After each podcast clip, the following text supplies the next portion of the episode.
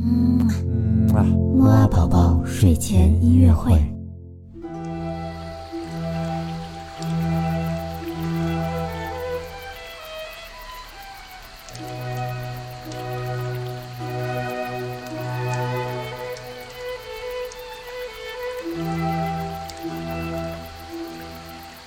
宝宝你好，我是你的兜兜哥哥，又到了我们的睡前音乐会了。